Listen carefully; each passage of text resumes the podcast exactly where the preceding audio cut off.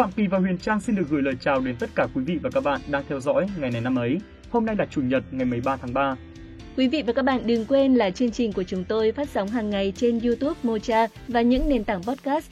Ngoài những số phát sóng tổng hợp hàng ngày thì ngày này năm ấy còn có thêm những số phát sóng đặc biệt về một nhân vật nổi tiếng vào đúng ngày kỷ niệm ngày sinh, ngày mất của nhân vật đó hoặc nhân dịp một phát minh, phát hiện hay dấu mốc quan trọng nào đó. Vâng, theo dõi ngày này năm ấy, bạn sẽ ghi nhận thêm được những kiến thức vào đúng thời điểm, từ đó giúp việc ghi nhận sẽ được dễ dàng hơn. Và ngay bây giờ sẽ là những sự kiện, câu chuyện được chuẩn bị cho ngày 13 tháng 3. Xin mời quý vị và các bạn hãy cùng theo dõi và đừng quên dành tặng kênh một lượt theo dõi nếu thấy kiến thức bổ ích nhé.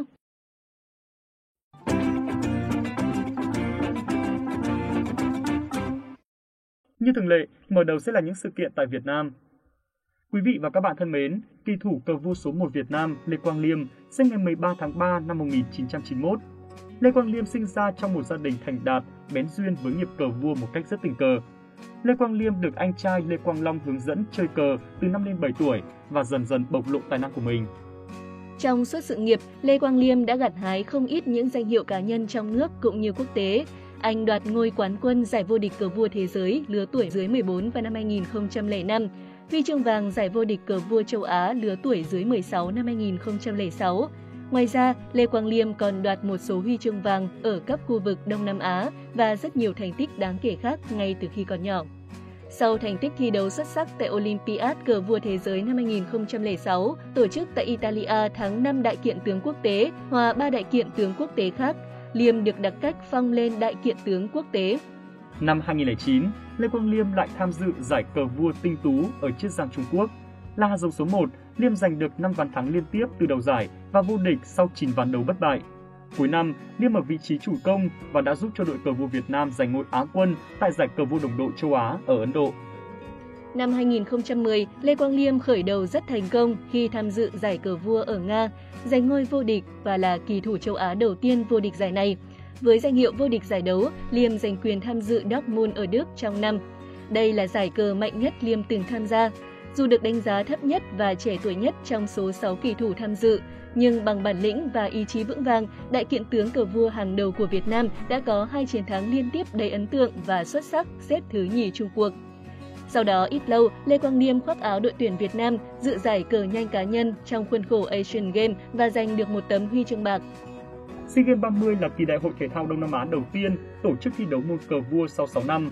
Lê Quang Liêm là kỳ thủ duy nhất của Việt Nam giành tấm huy chương vàng nhưng lại không được tính vào bảng tổng sắp huy chương vì nước chủ nhà Philippines xếp nội dung anh thi đấu là thể thao biểu diễn.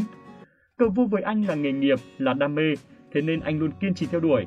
Trong thời điểm dịch bệnh COVID-19, Lê Quang Liêm vẫn tích cực tham dự các giải đấu quốc tế được tổ chức trực tuyến. Đó là cách để anh tiếp tục sống với những quân cờ và truyền cảm hứng cho những người đàn em.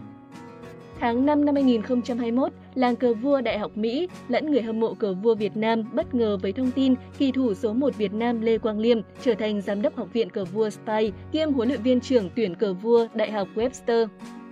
Đại học Webster chính là nơi Liêm nhận học bổng ngành tài chính khóa 2013-2017 và tốt nghiệp loại xuất sắc. Với việc tiếp quản di sản mà cựu vô địch thế giới Susan Ponga để lại, Lê Quang Liêm, 30 tuổi, xếp hạng 30 thế giới, trở thành huấn luyện viên trưởng trẻ nhất trong các đội tuyển cờ vua đại học ở Mỹ.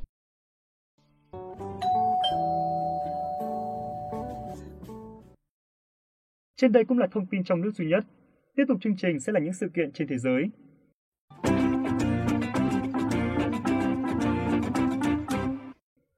Vào ngày 13 tháng 3 năm 1781, William Herschel, sinh năm 1738, mất năm 1822, một nhà thiên văn học người Anh gốc Đức đã khám phá ra thiên vương tinh, hành tinh thứ bảy trong hệ mặt trời. Trên thực tế, trước khi Herschel phát hiện ra thiên vương tinh, nhiều người đã nhìn thấy thiên thể này nhưng lầm tưởng nó là một ngôi sao. Bản thân Herschel mới đầu cũng nghĩ đây là sao chổi. William Herschel đã quan sát thấy một thiên thể lạ khi đang ở vườn nhà của ông tại số 19 đường New King ở thị trấn Bath, Somerset, Vương quốc Anh. Thiết bị ông sử dụng là một kính thiên văn tự mình thiết kế.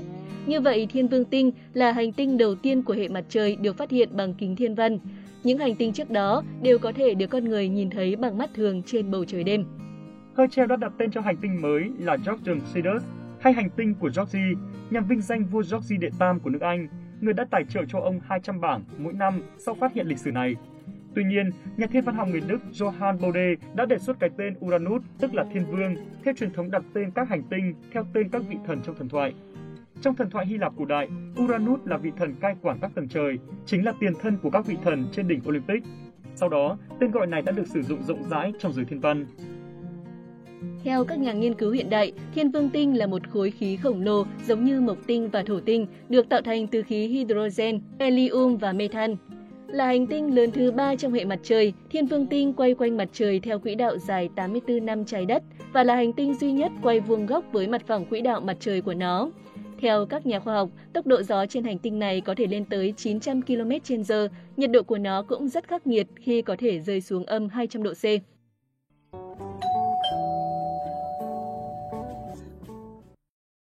Chúng ta sẽ cùng chuyển sang thông tin tiếp theo. Quý vị và các bạn thân mến, nếu là một người yêu thích văn hóa Nga thì chắc hẳn đã không còn xa lạ với cái tên Sergei Vladimirovich Mikhankov, là một nhà thơ, nhà biên kịch điện ảnh Liên Xô. Ông cũng là tác giả của hai bản quốc ca Liên Xô và Nga. Nhà thơ Sergei Mikhankov sinh ngày 13 tháng 3 năm 1913 trong một gia đình quý tộc Nga. Năm 1927, gia đình Mikhankov chuyển từ Moscow xuống vùng Kavkaz. Hoạt động văn học của Sergei Mikhakov bắt đầu từ năm 1928 khi bài thơ Con đường của Mikhakov được đăng ở một tạp chí Rostov trên sông Đông. Năm 1930, sau khi tốt nghiệp phổ thông, Sergei Mikhakov trở về thủ đô Moscow. Từ năm 1930 tới năm 1933, chàng trai giàu khát vọng đã phải làm đủ nghề để kiếm kế sinh nhai. Từ năm 1933 trở đi, các bài thơ có ký tên Sergei Mikhakov đã liên tục xuất hiện trên nhiều cơ quan báo chí thủ đô. Tới năm 1935, ông xuất bản một tập thơ thiếu nhi và trường ca Bác Stiopa. Tập thơ trở thành tác phẩm bán chạy nhất ở Liên Xô. Sau trường ca này, Sergei Mikhakov vào học ở Viện Văn học Gorky tới năm 1937. Cũng vào năm 1935, Sergei Mikhakov thích một phụ nữ tên là Svetlana nên đã đổi tên bài hát du của mình thành bài thơ Svetlana rồi mang đi in trên báo. Bài thơ này được lãnh tụ Stalin rất thích vì ông cũng có một người con gái tên là Svetlana. Và ngay lập tức, Sergei Mikhankov được kết nạp vào Hội Nhà văn Liên Xô và 4 năm sau, tức là năm 1939, ông được nhận huân chương Lenin đầu tiên. Trong chiến tranh vệ quốc vĩ đại, Sergei Mikhankov là phóng viên của báo Vinh danh Tổ quốc, chim ưng của Stalin. Sau chiến tranh thế giới thứ hai, Sergei Mikhankov tiếp tục viết trong nhiều thể loại khác nhau của văn học thiếu nhi. Ông có nhiều tác phẩm nổi bật trong tất cả các thể loại văn học, nhưng được đặc biệt đánh giá cao nhờ đã làm sống lại truyền thống thơ ngụ ngôn trong văn học Nga hiện đại. Năm 1948, Sergei Mikhankov được bầu vào ban lãnh đạo Hội Nhà văn Liên Xô. Năm 1950, ông gia nhập Đảng Cộng sản Liên Xô. Năm 1943, Sergei Mikhankov cùng với nhà thơ El Registan viết lời cho quốc ca Liên Xô theo đúng không khí của thời bấy giờ. Sau khi Stalin qua đời, trong suốt một thời gian dài, quốc ca Liên Xô đã được cử hành không có lời kèm theo. Tới năm 1977, vào dịp kỷ niệm 60 năm cách mạng xã hội chủ nghĩa tháng 10 vĩ đại, Sergei Mikhankov lại hiệu đính phần lời quốc ca cho phù hợp với không khí bấy giờ. Sau khi Liên bang Xô Viết tan rã, vị Tổng thống Nga đầu tiên là Boris Yeltsin đã lấy một tác phẩm của nhạc sĩ Nga Glinka làm quốc ca cho nước Nga mới. Sau khi ông Vladimir Putin lên nắm quyền ở Điện Kremlin, nước Nga lại quay trở về với những giai điệu quốc ca có từ thời Xô Viết, và Sergei Mikhankov lại là người viết lời mới cho bản quốc ca này. Sergei Mikhailkov qua đời ngày 27 tháng 8 năm 2009 tại Moscow, hưởng thọ 96 tuổi. Cái chết của nhân vật vĩ đại này đã nhận được lời chia buồn của các nhà lãnh đạo Nga và được đưa tin rất đậm trên truyền hình.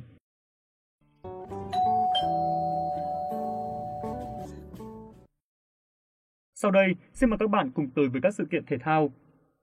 Huyền thoại bóng đá Bruno Conti sinh ngày 13 tháng 3 năm 1955 ở Nettuno, tỉnh Roma của Ý. Trong lịch sử bóng đá Italia, Bruno là một trong số ít những cầu thủ sở hữu nhãn quan chiến thuật và phát động tấn công tốt. Dù cho thân hình khá đậm, nhưng cựu tiền vệ của Roma rất biết cách xoay sở, qua đó tạo ra vô số đường truyền dọn cỗ cho các tiền đạo ở tuyến trên của đội tuyển quốc gia Italia cũng như câu lạc bộ Roma ghi bàn. Với lối chơi khoáng đạt và kỹ thuật xử lý bóng tinh tế, Bruno đã trở thành một trong những cầu thủ được yêu thích nhất trong lịch sử đội bóng màu áo thiên thanh. Thống kê cho thấy Bruno chỉ ghi được 5 bàn thắng sau 46 lần khoác áo đội tuyển quốc gia, nhưng ảnh hưởng của cựu cầu thủ Roma đối với lịch sử bóng đá Italia là vô cùng to lớn. Điển hình nhất là đường truyền quyết định cho Paolo Rossi mở tỷ số ở phút thứ 56, ghi bàn trong trận chung kết với Tây Đức tại World Cup 1982. Qua đó, Italia lần thứ ba vô địch thế giới. Ở cấp độ câu lạc bộ, ít có cầu thủ nào gắn bó cả sự nghiệp với một câu lạc bộ như Conti. Trong 18 năm theo đuổi sự nghiệp quần đùi áo số, danh thủ này chỉ gắn bó với Roma. Năm 18 tuổi, Conti đầu quân cho Roma. Đến mùa bóng 1975-1976, Conti đã tới Genoa bằng bản hợp đồng cho mượn và tài năng của danh thủ này chỉ thực sự được khai phá trong màu áo của Genoa. Với 3 bàn thắng sau 36 trận, đội bóng màu áo bát trầu đã đòi lại Conti vào mùa giải 1976 trước khi cho mượn lại vào mùa giải 1978-1979. Kể từ khi trở lại sân Olympico vào mùa giải 1979, Conti trở thành cầu thủ bất khả xâm phạm dưới trướng của huấn luyện viên Van Carezzi. Phong độ ổn định, lối chơi kỹ thuật nhưng hết sức hiệu quả, sát thủ tóc dài đã đưa Roma vô địch Italia mùa giải 1982-1983 cùng 5 lần đăng quang tại cúp quốc gia. Trong sự nghiệp cầu thủ, Bruno đã thi đấu tổng cộng 372 lần và ghi được 41 bàn thắng, trong đó có 304 lần dưới màu áo Roma. Với bề dày thành tích và những đóng góp to lớn cho Giallo Rossi, Bruno đã được Channel 4 bình chọn vào đội hình tiêu biểu mọi thời đại của Roma. Sau khi giã từ sự nghiệp cầu thủ ở tuổi 36 vào năm 1991, Bruno đã tham gia vào công cuộc đào tạo tuyển trẻ cho Roma. Năm 2005, Bruno trở thành huấn luyện viên trưởng của Roma, nhưng ông không có được thành tích ở vị trí mới. Chưa đầy một năm sau, chiếc ghế nóng đã được trao lại cho Luciano. Hiện tại, Bruno đang là giám đốc kỹ thuật của Roma.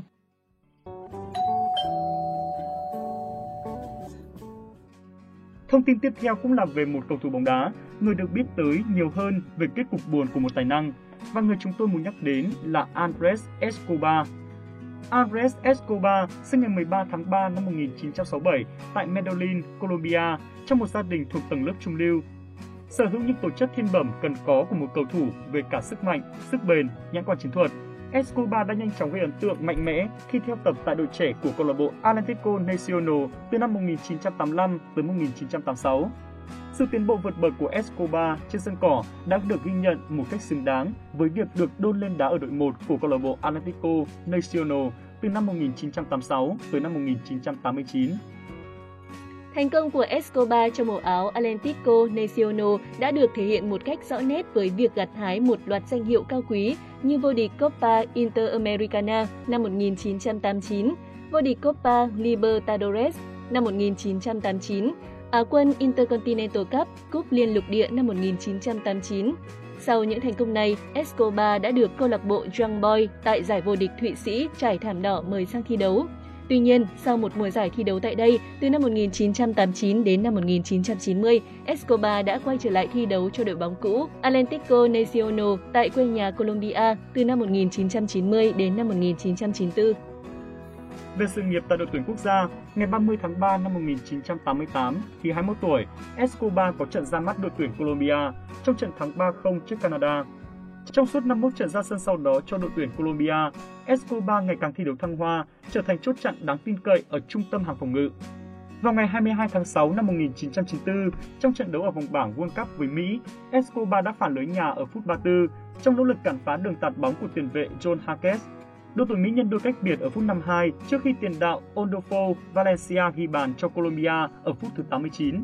Trận đấu kết thúc với tỷ số 2-1 và Colombia sau đó đã bị loại khỏi giải đấu, mặc dù thắng trong trận đấu cuối cùng ở vòng bảng trước Thụy Sĩ. Sau kỳ World Cup thất bại này, Escobar khá chán trường nên đã quyết định quay trở về thành phố quê nhà Medellin để nghỉ ngơi 10 ngày. Và vào ngày 2 tháng 7 năm 1994, hậu vệ người Colombia Andres Escobar thiệt mạng sau khi bị bắn 12 phát bên ngoài một quán bar ở quê nhà Medellin.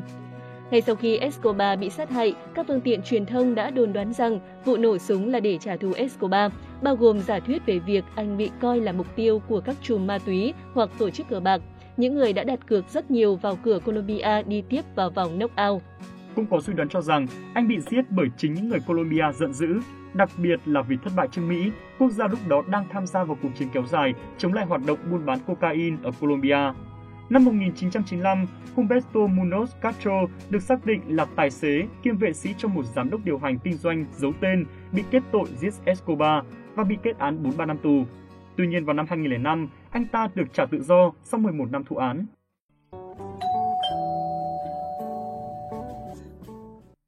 Và thông tin về cựu danh thủ xấu số Escobar vừa rồi cũng đã khép lại ngày này năm ấy hôm nay. Rất cảm ơn quý vị và các bạn đã quan tâm theo dõi. Xin chào và hẹn gặp lại.